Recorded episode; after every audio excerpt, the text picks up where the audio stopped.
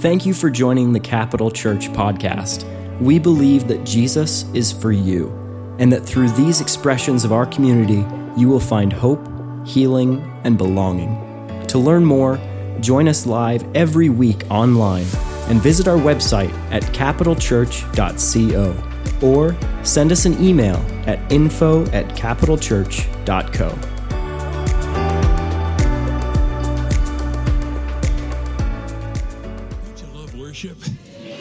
Well, you better get used to it because you're going to do a lot of it in heaven.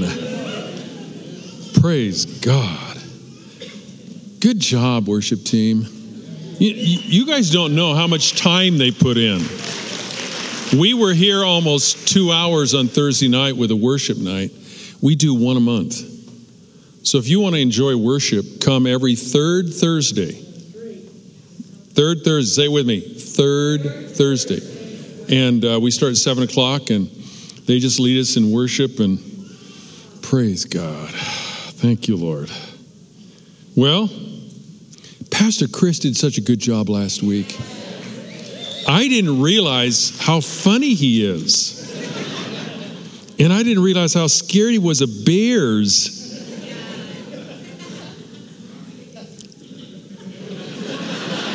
That was a great entrance, too. Perfect. So you don't like, let's see, you're scared of sharks and bears, right? Yeah, yeah, okay. Yeah, me too. Most of us are, okay. Yeah. And I kind of agree with him. Why do you put the food in the car and you stay in the tent, you know? Jeez. Anyway, that was a good message last week. I want to continue today on uh, some themes we, we came up with. And today's message is God's empowering presence in our lives. And uh, it's going to take you, I'm going to step on some toes. And uh, we're going to talk about some things and, and see what God will, will bring to us. I, I think that the church is in need of a Holy Ghost revival. We have to be revived so we can see a harvest so the culture can be reformed. That's the order. Revive, harvest, reformation. That's how it works. And I'm going to talk about, I'm going to tell you some stories to illustrate this. But I believe that God is wanting to empower us today as never before. And we have to get ready. And there's some things that, that uh, God wants to speak to us today I think will help us. But I am going to step on some toes. And I think I should. Uh, last week, Chris talked about God's brand new world. And he he opened our thinking process to this. And a couple weeks ago, I spoke on a brand new day. Do you know Easter changed everything? Literally, it changed everything. The world was under the control of Satan. We don't even understand how bad it was before the cross. If you go in history and you find out how bad it was, but at the cross and the resurrection, everything changed. That's why he says everything has become brand new. And so, what, what Chris was talking about, God is inviting us into his project to reclaim, to actually reclaim the earth in his manner. In other words, right before the cross, Satan had legal right to you and I into the earth. He had legal right. At the cross, Jesus comes and takes the keys of death and hell and takes the legal title deed back to the earth, which means, which means that we belong to Him. And in doing so, he wants us to join his project of totally restructuring, readjusting, redeeming the, the, the earth that we see it as, as we see it today. And so that's what you're involved in. You are being invited to the greatest project in the history of the world. Come on, shake yourself. I, I, I often say this God won't stir you, you have to stir you. And so uh, I'm going to do the best I can today to stir you, but you know, my words aren't aren't God. And, and so I'm going to I'm going to talk about the Word of God. We're going to go into some of these things. Would you pray with me right now? Let's ask God's anointing. Hey, d- understand this. If God doesn't show up, we're in trouble. Let's just go home unless God shows up. But if God shows up, we can stay here all day. Father, we just pray right now. Grace, grace, we pray for the anointing of the Holy Spirit. We ask you to stir our hearts. We ask you to reclaim our minds. Lord, let us be like you. We are we have been made in the image of God, therefore let us represent you. And we pray right now for the power of the Holy Spirit to do things in us today that we've never seen done before. In Jesus' name, amen. amen. Okay, Lord, here we go. The very first stage of, of God's empowering presence and revival is he must establish a core. We see this in scripture, Second Chronicles 7:14. If my people, we forget the first three words. We know that scripture really, if my people which are called by my name shall humble themselves, seek my face, turn from their wicked ways, etc., then I will hear from heaven and I will heal their heal their sin and, and heal their land. Well, we, we know that, but the first three words are the key ones. If my people. If my people. So he wants to establish a core. And we see this in Acts 2 1 through 4. When the day of Pentecost had fully come, they were all with one accord in one place. And suddenly, now watch that. They were all with one accord in one place. They had established a core. And suddenly, something happened. I believe every region, every town, every city, every state needs a core. And we're going to I'm going to show you why that is necessary. And the Bible indicates that only a few are needed. The Bible's very clear. We, he doesn't need a majority. God does need, not need a majority to win. In fact, in most cases, it's never a majority. In Matthew 18 19, it goes on and then says, If any two of you shall agree as touching anything on earth, it will be done for them. It will be done. In other words, God wants a people, and He wants them to come together in agreement. And I didn't include this in my notes, but I felt like the Lord said another ingredient for the core to be together is thankfulness. We need agreement and we need thankfulness. And in that, that core, something can happen. Something can happen. What is God looking for when He desires to bring revival and awakening to the earth? Well, let me give you one story in the Old Testament. It's the story of Jonathan and his armor bearer. It's a good illustration of this in, in 1 Samuel chapter 14, verse 6. And this is interesting. Let me just say, I, I like Jonathan because Jonathan, Jonathan was a man who just said, uh, Hey, guy, turned to his armor bearer, uh, maybe we could just go up and get something done. And so let's do it. Let's try it. And they were in agreement. And this is the scripture having to do with that. It says, Let us go over to the outposts of those uncircumcised fellows. Nothing can hinder the Lord from saving, whether by many or by few. And they went up and they overcame the enemy, and there was a great victory against the Philistines by, John, by just Jonathan and his armor bearer. Now, think about it. God granted this great victory. Now, uh, many parts of the world right now, because I, I, I love to research and, and find out about what's happening in the world. Many parts of the world have seen amazing revivals. Connie and I went several years ago to, to Argentina, and we saw a major revival happen down there. We went to uh, Pensacola, Florida, many years ago, saw a revival. We went to Toronto, saw a revival. But what is what? Why isn't more revival happening in America? Can I just tell you what I think? Maybe you don't want to know what I think. I think we have copied their method, but have missed their attitude. They do battle in prayer while, while we tend to hang out. They seem to get things done while our get blessed atmosphere produces actually nothing around us. A true revival core must exist to meet God and receive power. Spurgeon, Charles Spurgeon, once prayed this. He prayed that a divine disorder would come. Have you prayed that way? We're always praying for order. Charles Spurgeon said, No, let's have a divine disorder. When God shows up, things kind of happen and they're not in your control. I think the hour has come in America when the urgency to stop Satan must take priority over everything else. I've never in my lifetime, I'm, I'm now several decades into this, several decades, several, several, several decades. And I've never seen it like this in our land. There, there is an out, outgrowth of, of evil. And so, what must the church's attitude be? Well, frankly, America has been a, uh, has been a nation that has been baptized in blessings. I mean, think about it. Can I just say, most of us in this room, in fact, all of us in this room, we're living on fumes of former generations' prayers and blessings. And if our grandkids, if our kids and grandkids are going to experience what many of us have and what we see God wanting to do in the future, we're going to have to expend some spiritual energy to see it happen. So we're, we're, we're living in a blessed nation. Beautiful.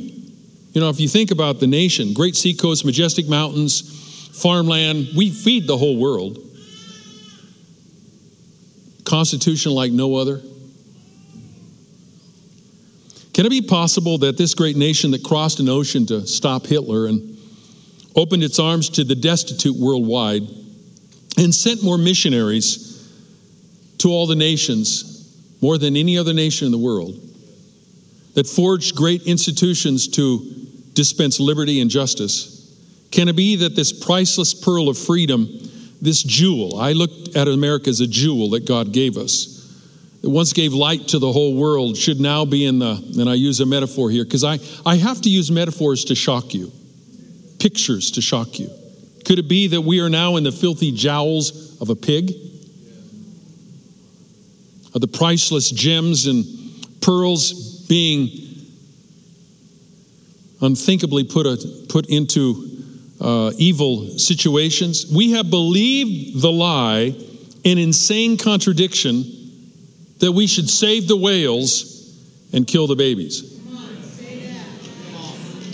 I've, I've seen this on bumper stickers. I mean, I've saved the whales, and I won't tell you what the other side said. And I'm just shocked. Over a million abortions a year just in our, our land alone. We protect criminals and ignore their victims. I'm not saying us, I'm saying culture. Marriages are shattered, family faces extinction, marriages have been redefined. Teenagers take their own lives in record numbers, terribly this last year. Drugs are killing us, and we've seen the dawn of techno barbarians. What's that? That's people are so reduced to savage instincts because all they do is sit in front of a screen and, and become a computer nerd all day long. M- many are numb from chem- chemicals. Now, let me say this because I said this about two months ago, I'm going to say it again. The final test of a civilization is how they treat their children. I'm standing up for the kids. I'm standing up for the seed.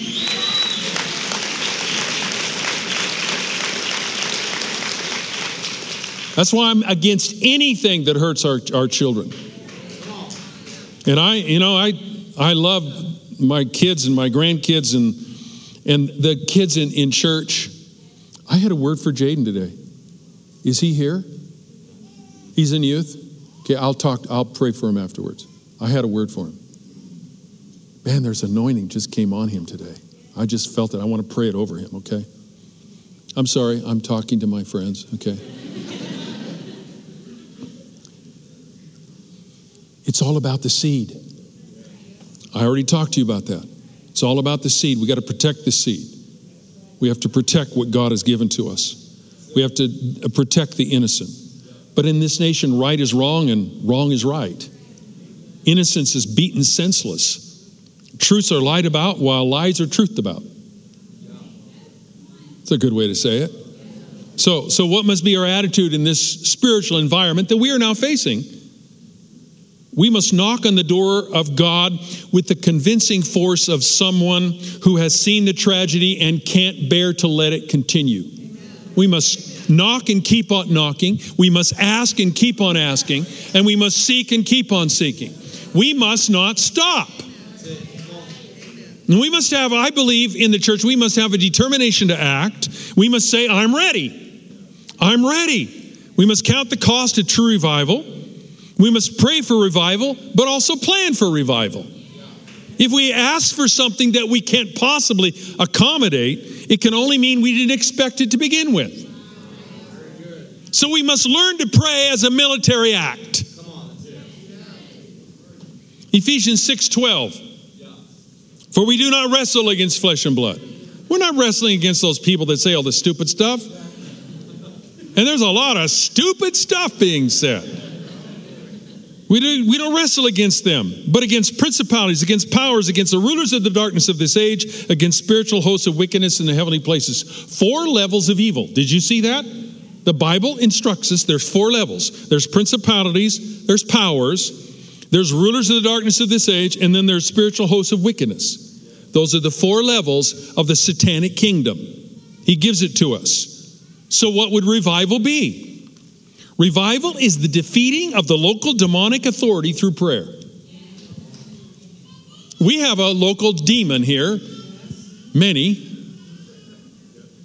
and we need to bind and in the in the in the way that God has us, and we need to see a release so revival can come about. Picture Daniel after 3 weeks of prayer. Think about that. He's praying in his prayer room. He's asking God to move. He's asking God to come to Babylon and do special anointed things. And three weeks he prays. Fast before God. Then one day this being shows up in his room, an angelic being. And he says, uh, Pardon me for being late, but I was opposed by the prince of, of Persia until Michael the archangel came with his forces and defeated him. And there was a connection between his prayer and the breakthrough that happened and how the Jews were sent back to Jerusalem. Charles Finney once traveled through a small village and its sin and darkness gripped him so much that he went to a private place on the outside of town in the woods to war in prayer. After one day, he arose and walked over to the textile factory on the edge of town. All he did was look at the factory workers and they began to sob for forgiveness from God. And soon the entire town was swept into the kingdom of God. Amen. True story. Joshua and Caleb came back from scouting out the promised land. I like Joshua and Caleb. I like their attitude. Listen to this in Numbers 14 8. If the Lord is pleased with us, he will lead us into that land, a land flowing with milk and honey, and will give it to us. Only do not rebel against the Lord, and do not be afraid of the people of this land, because we will swallow them up. Their protection is gone, but the Lord is with us. I love that attitude. And that attitude is what allowed only Joshua and Caleb in their generation to go into the promised land. They were the only two because they had the right attitude and the right spirit. God goes before us into battle and he removes the enemy's protection. He's chosen to honor and then limit his intervention to what we pray for. I don't understand that. Think about that. He limits his intervention to what we pray for. What do you want God to do? Well, then pray for it. Now, I want to bring up a term because I've got to I've got to talk to you in metaphors and different pictures so you can understand things. Because if we don't, we if, have you ever um, do you change Bibles once in a while? I change Bibles once in a while because I get too familiar with the with the context and even the placement of it. I know where everything is in my Bible here. I tell you where, you know, Ephesians 6, it's or over here on the side, and you know, I know almost what page it's on. And so we have to we have to change things up. So I'm trying to change things up in metaphors so you can understand. I want to talk about a scientific term called critical mass. In Acts 2, critical mass took place. 120 believers are praying and waiting on God. They, they know two things. They know that the Holy Spirit's coming, and they know they're supposed to receive power. Other than that, they don't know much. And so they're in this upper room. For around 10 days, they, they, they're praying and I think after 10 days, got a little smelly, a little greedy, maybe a little attitudes here and there. But the prayer meeting continued on raw obedience. It took grit and courage to stay in the upper room. You know, on Pentecost morning, which is 50 days after Passover, 50 days, Pentecost morning. Now you have to understand, on Pentecost, everybody comes into Jerusalem as well as on Passover. So they're in, Pen- in, in Jerusalem for Pentecost, and that's a celebratory time. And on Pentecost morning, inside the upper room, they were sober and they were vigilant. Outside, a party was cranking up. Inside, there's supplication, prayers, petitions. Outside, all kinds of festive sounds, laughter, and, and fun. Then all of a sudden, everyone heard it. Out of nowhere, a hurricane. A mighty roar that drowned out the sounds of the party outside. The Spirit, the Holy Spirit roared onto the earth, roared into the church, and we have never been the same since. The church was birthed in a new way. They had reached critical mass. I'm believing that the American church will reach critical mass again. I'm going to explain what that is. What has happened in America? The issue isn't God's power, it's us. We have built a Christian corporate conglomerate that has no upper room. There's a path back to power, but it's hard to see. It's hard to spot because few have traveled this way recently, and weeds have grown over it. Martin Luther, John Wesley, and Charles Finney all had something in common. They were all proponents of critical mass in their day. They brought change, exposed hypocrisy, and led the church back to power. They were great, what I call, I love this word, awakeners. I think we all need to be awakeners. Take on that term. I'm, I'm going to be an awakener. They preached and prophesied and prayed until revival shook the land and knew the secret of power and how to inspire it in others. The parallel of nuclear fission and God's principle of dunamis, which is dynamite, power in individuals, it's the word authority in, in the Greek, is, is unique. In the principle of fusion, of fission, now this is what critical mass is made. I'm gonna, I'm gonna get, I'm gonna get nerdy on you now. Okay, I'm gonna get scientific on you. So stay with me. If I see you fading, I'm gonna throw spitwads at you. Okay. In, in the principle of fission, to have a chain reaction, you must find the element that is capable of sustaining a chain reaction. This is called fissile material. The only known elements of this kind in the earth are uranium and plutonium. These elements are rare, but you don't need much. The story of Abraham with, the, with God is a prime illustration of a spiritual fission. In Genesis 18:32, if you remember, Abraham's debating with God. He's kind of negotiating. He says, uh, and Abraham gets to the last point. He says, May the Lord not be angry with me. But let me speak just once more. What if only 10 can be found there who are righteous? Speaking of Sodom and Gomorrah. He answered, This is God. For the sake of 10, I will not destroy it. This is a core or critical mass, a group being capable of sustaining a spiritual chain reaction. In nature, fission will not happen unless a minimum amount and a specific purity of fissile material is present. We need that also in the spiritual a minimum amount and a purity. The power is in the nucleus of the atom, called nuclear power. That power is trapped within the atom until the proper principle is used to release it. The nucleus of the atom is surrounded by a negative electron cloud, and something must penetrate that cloud and agitate the nucleus. Oh, I see you fading on me. What does agitate, what it is, is a neutron beam. That beam bombards the atom until the nucleus starts to respond. Then the physical characteristics of the nucleus completely change, and it is now at critical mass. The key is the penetration of the negative electron cloud by the neutron beam. This uses an incredible amount of energy because the cloud around the nucleus is a powerful shield. That cloud is the greatest obstacle to fission, just like the spiritual cloud around us is the greatest barrier to revival. There's something in us that must be released. Colossians 1:27 says Christ in you the hope of glory. The, score, the story of, of Gideon is the picture of spiritual fission. Have you, have you ever heard that? God, God told Gideon his army was too big. It's too big. Not going to work. Now, in only two realms do you decrease the size in order to increase the power nuclear power and spiritual awakening. God was telling Gideon that not all, his, all, not all of his men were fissile material and to get rid of all who could not sustain a chain reaction. These fissile men then, then they went into battle. If you remember the story, they had pots, clay pots, and they broke the clay pots, and the light shone and revealed the burning torch. And then they, they blew their trumpets. And that was the way to reveal the dunamis of God. God is asking us to be Gideonites in this day, to be fissile material.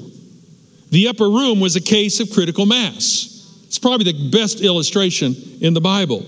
Although Jesus had thousands of admirers in Jerusalem, the real nuclear material was only 120.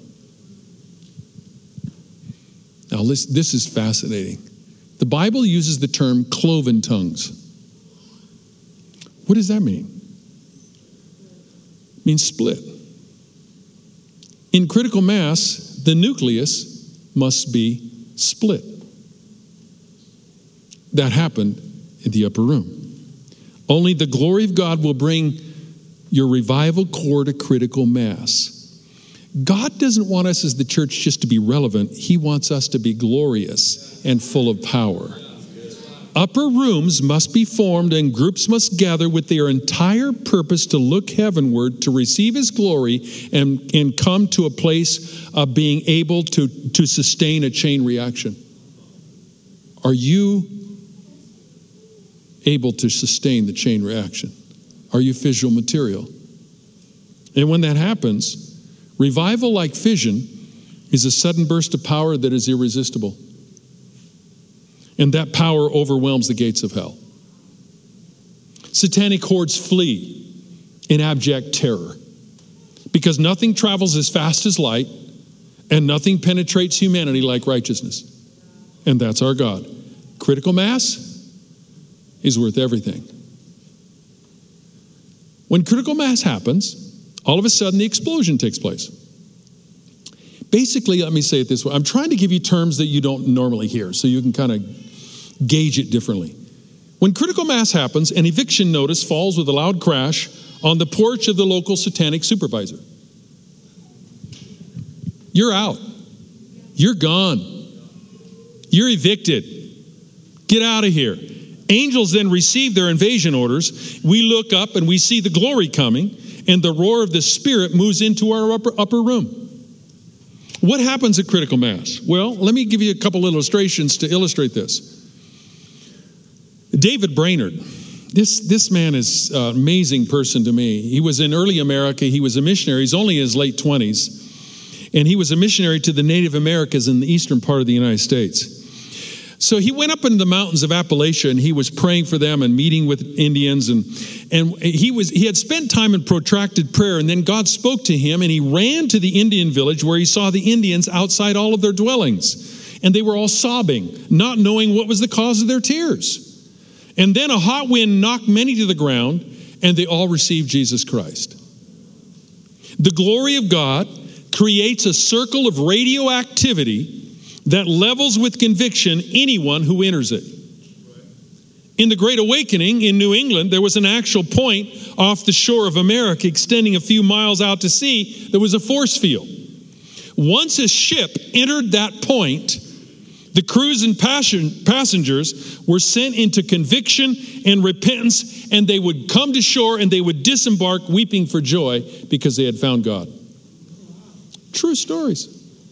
Let me give you another one for me. Are you still with me?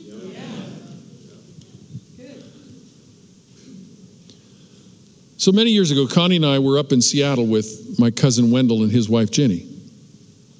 We were at a Red Robin restaurant. It was soon after they had started their church. And we were just believing God for a move of God in the Seattle area. We went into the Red Robin and and a song came on. And it wasn't necessarily a Christian song, but it was, it was about a man and his father. And Wendell bent over and started weeping. At first, I didn't know what was happening.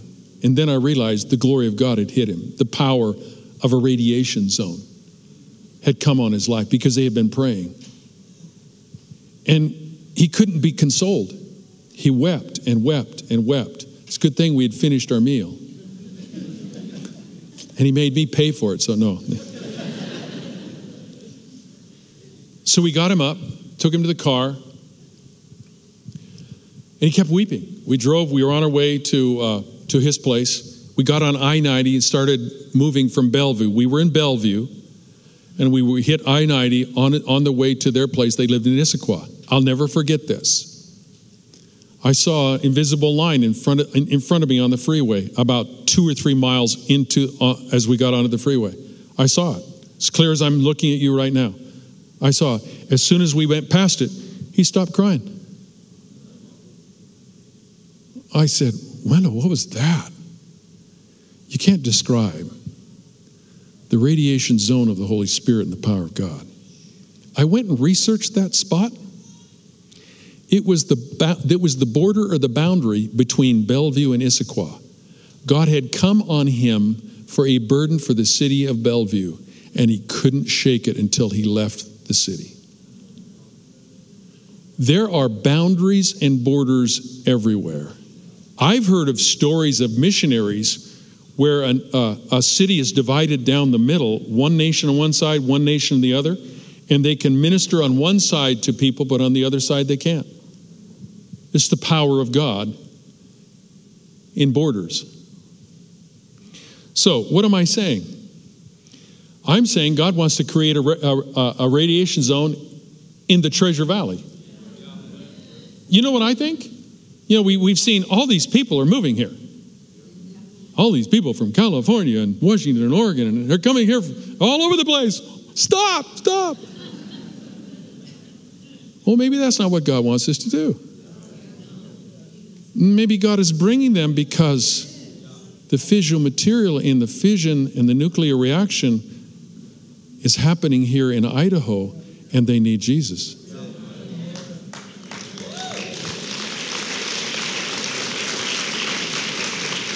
Now, Habakkuk 3 2. Lord, I have heard of your fame. I stand in awe of your deeds, O Lord. Renew them in our day, in our time, make them known. In wrath, remember mercy. Can we say, Lord, renew them in our day?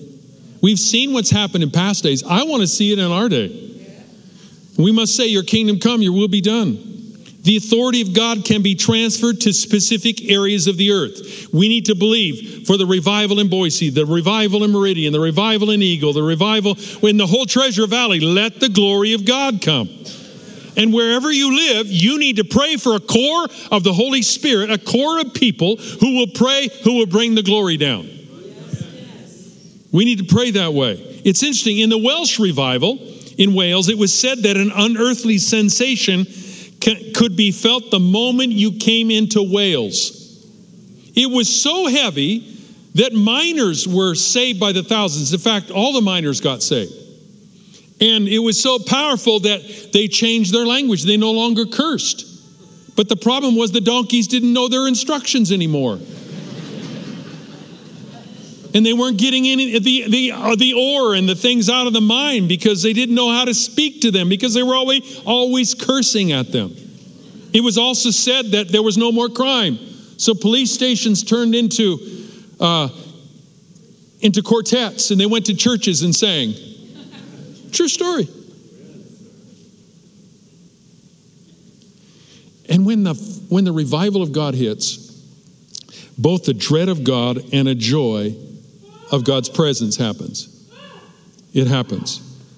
Second Corinthians 4, verse 4 says, The God of this age has blinded the minds of unbelievers so that they cannot see the light of the gospel of the glory of Jesus Christ, who is the image of God. The God of this age has blinded their minds.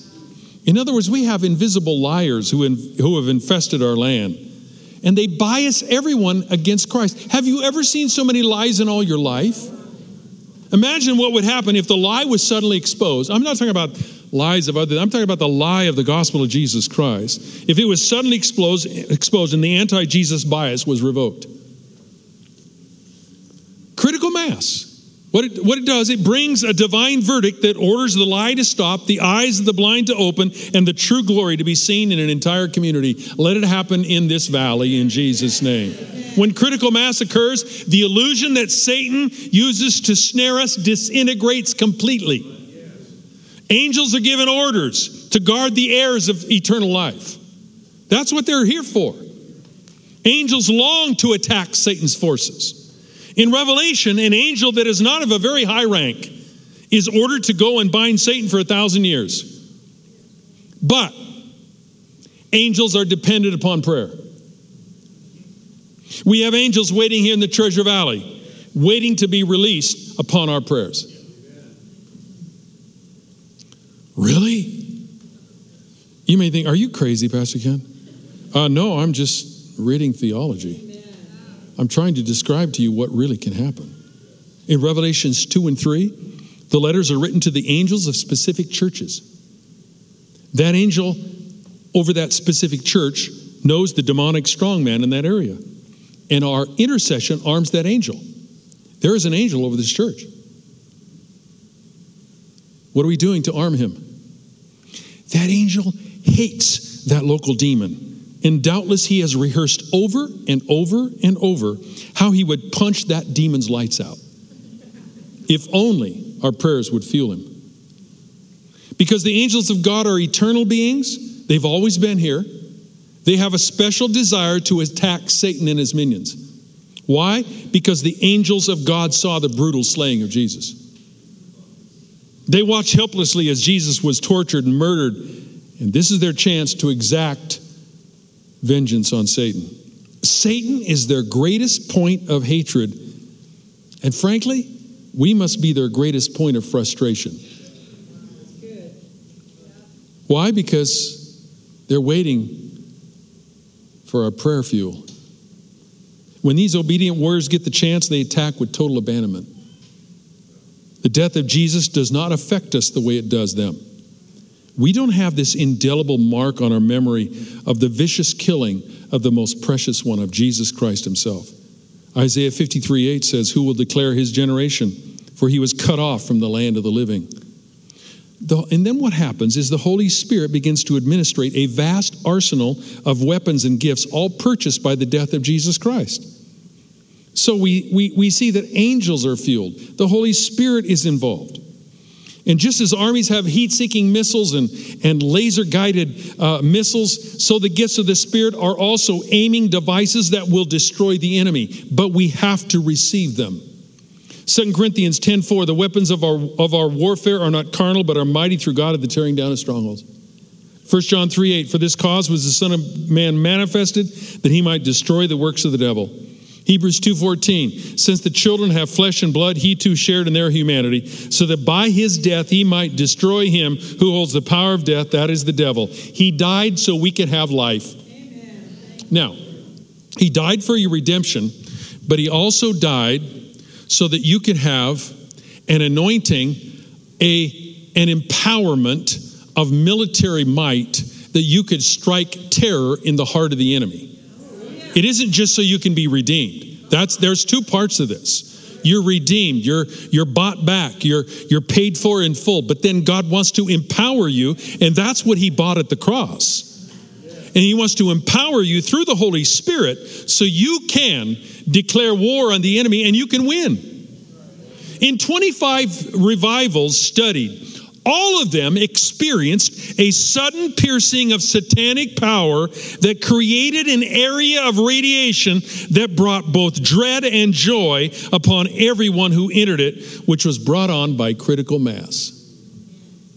Yes, our prayers and worship do arm angels, and they do release the Holy Spirit. Worship today was releasing things, it isn't just singing songs. No. Team, you can come back. It's not just releasing songs. what it's doing, it's calling the enemy's attention, saying, No, it's time you are evicted. So I conclude, I want to close. We have erroneously assumed that the more like modern man we make Christianity look like, the more it will be accepted. But when the world comes near us, we don't realize how much radicalism they've already tried, and it hasn't worked. So they're disappointed when they come into a church that's powerless. We're not otherworldly. We're not otherworldly enough. If you remember the, the movie E.T., the reason why people loved it is it's otherworldly, something from another world. And that's what the world is looking for. We need to be a life force to confront a hopelessness which has brought great depression in a culture with nowhere to go. The world longs for an example. They long to see what could happen with, with God who could show up. What if they saw people totally infused with the Holy Spirit who have awakened to total harmony and spiritual empowerment? And they're moving towards God and they lay hands on the sick and they're healed, and the power of God is infused upon them. If they could only see a human life injected with Jesus, his joy, his wisdom, his peace, his strength. The early church merely rode the wave of the Holy Spirit power as it crashed on the society. They just rode the wave. Can I tell you, we've not been simply placed here to calmly and passively wait for the rapture. I don't want to get into eschatology. I could blow part of that apart, but we're not here to, to wait for God to take us out. I remember when I was young, and everybody saying, well, just, just a little bit longer. Just hang in there, baby. Just hang in there. I remember this, this uh, uh, poster with this cat hanging with his claws. Remember that? Yeah. Hanging with his claws. Just hang in there, baby. And that's what you kind of thought of. And I'm thinking, that's not what the church is about. The Bible teaches about a glorious church, a victorious church, one that will overcome, not one that has to be rescued out. We're not going to be just rescued out. We're going to be overcomers. We're going to win. We are, we are triumphant. We're here to occupy until he comes. We're here to be salt and light and disciple all nations. The 120 literally poured out into the streets under the current of the Holy Spirit, empowered by this critical mass. It changed the whole known world. We, I, you know what I think? We need to start preaching the wonder, the magnitude, and the all sufficient majesty of God. We need to be the church whose very presence terrifies Satan and sends forth life in all directions every day. We need to represent the kingdom of resurrection power. We need to be those who will see the power of God being demonstrated daily. And the church needs to go outside the wall. The resurrection power should be more outside than inside. In your homes and in your business, and believe God. Start praying before you go to work or before you do this or that and start believing for, for that radiation zone. Believe that God is making you fissile material, that you can sustain a chain reaction, that God can use you in this revival. Revival leading to harvest, leading to reformation. Come on.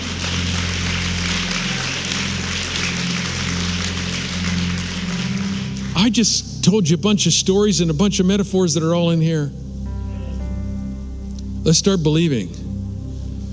God wants a revival in America. He wants it all over the world. But we've been assigned here. You've been deputized. You've been deputized. You're an ambassador from heaven to the earth. You've been deputized for this area, for Treasure Valley, for your business. Some of you will have relationship with people that will that cannot hear the gospel except through you. The only way they're going to hear is through you. And it's not just what you say, it's what you live. What if we were also joyful, full of peace, full of the presence of God, the Holy Spirit, the people? What, what makes you tick? Can I tell you? Come on, people, let's start being fissile material. And then let's start praying for the Holy Ghost chain reaction explosion. Amen? Is this making sense? I hope I came at it a little different so you could understand. It's our time.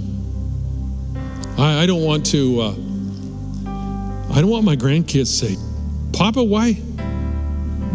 What happened with your generation? What what happened with you guys?" I don't want that. It's our time. It's our baton. I said, ah, I've been waiting for this for decades. I have prayed for it since I was a little kid. And I believe God's going to use this. I'm saying, Lord, I'm fissile material. Lord, purify me. Lord, let me come into your very presence. Let the glory of God just slam me.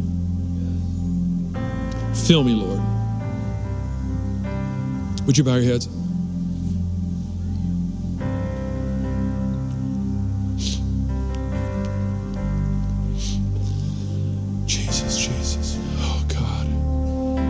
There's, there's at least 12 people. The Lord just spoke to me. There's at least 12 people here today who need to receive Jesus Christ initially. Maybe you've never received Him. Maybe you received Him at some time, but you have not been living a life of obedience to Jesus Christ.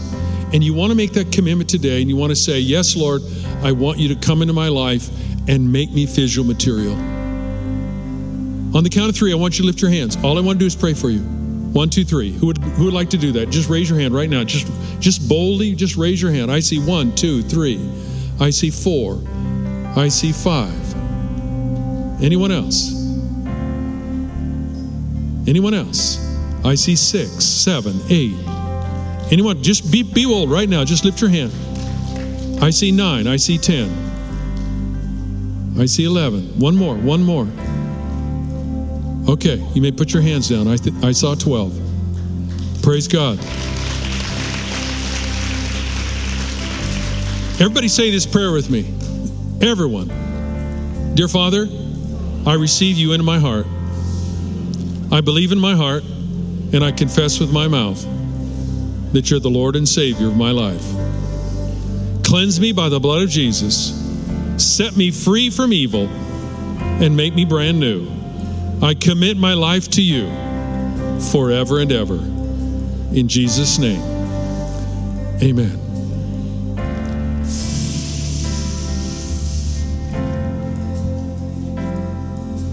Now I want to ask this question. Every head bowed. You heard the message today.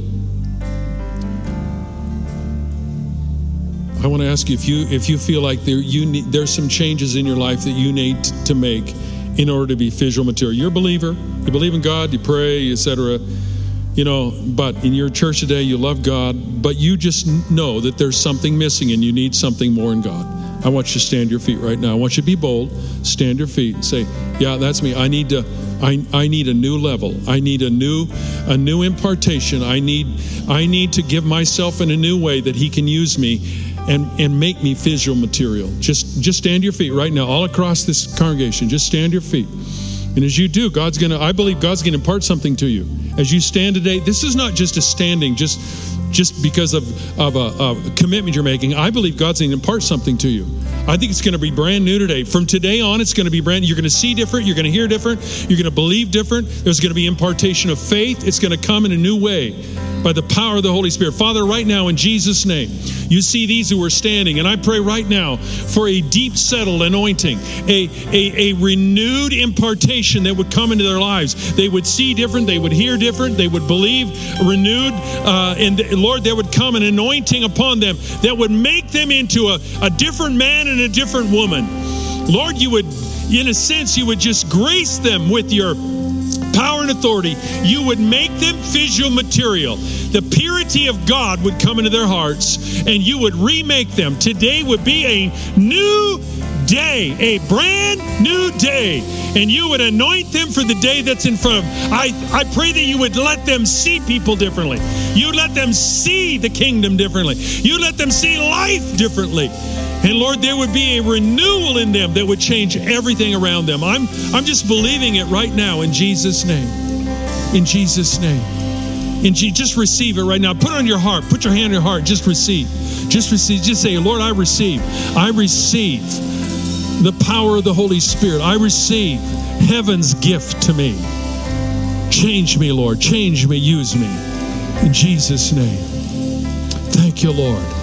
Thank you, Lord. Thank you. may be seated. I want to. I want to I want to do something in just a minute. I, how many of you in the last six months how many in the last six months received a miracle? I mean, I'm not just, we're not just talking about you were either delivered, you were healed, you had financial miracle, you had a miracle, some kind, something happened. I'm not just talking about just something happened. I'm talking about a miracle. Stand your feet. Stand, if you had a miracle, stand your feet. In the last six months, you had a miracle, stand your feet.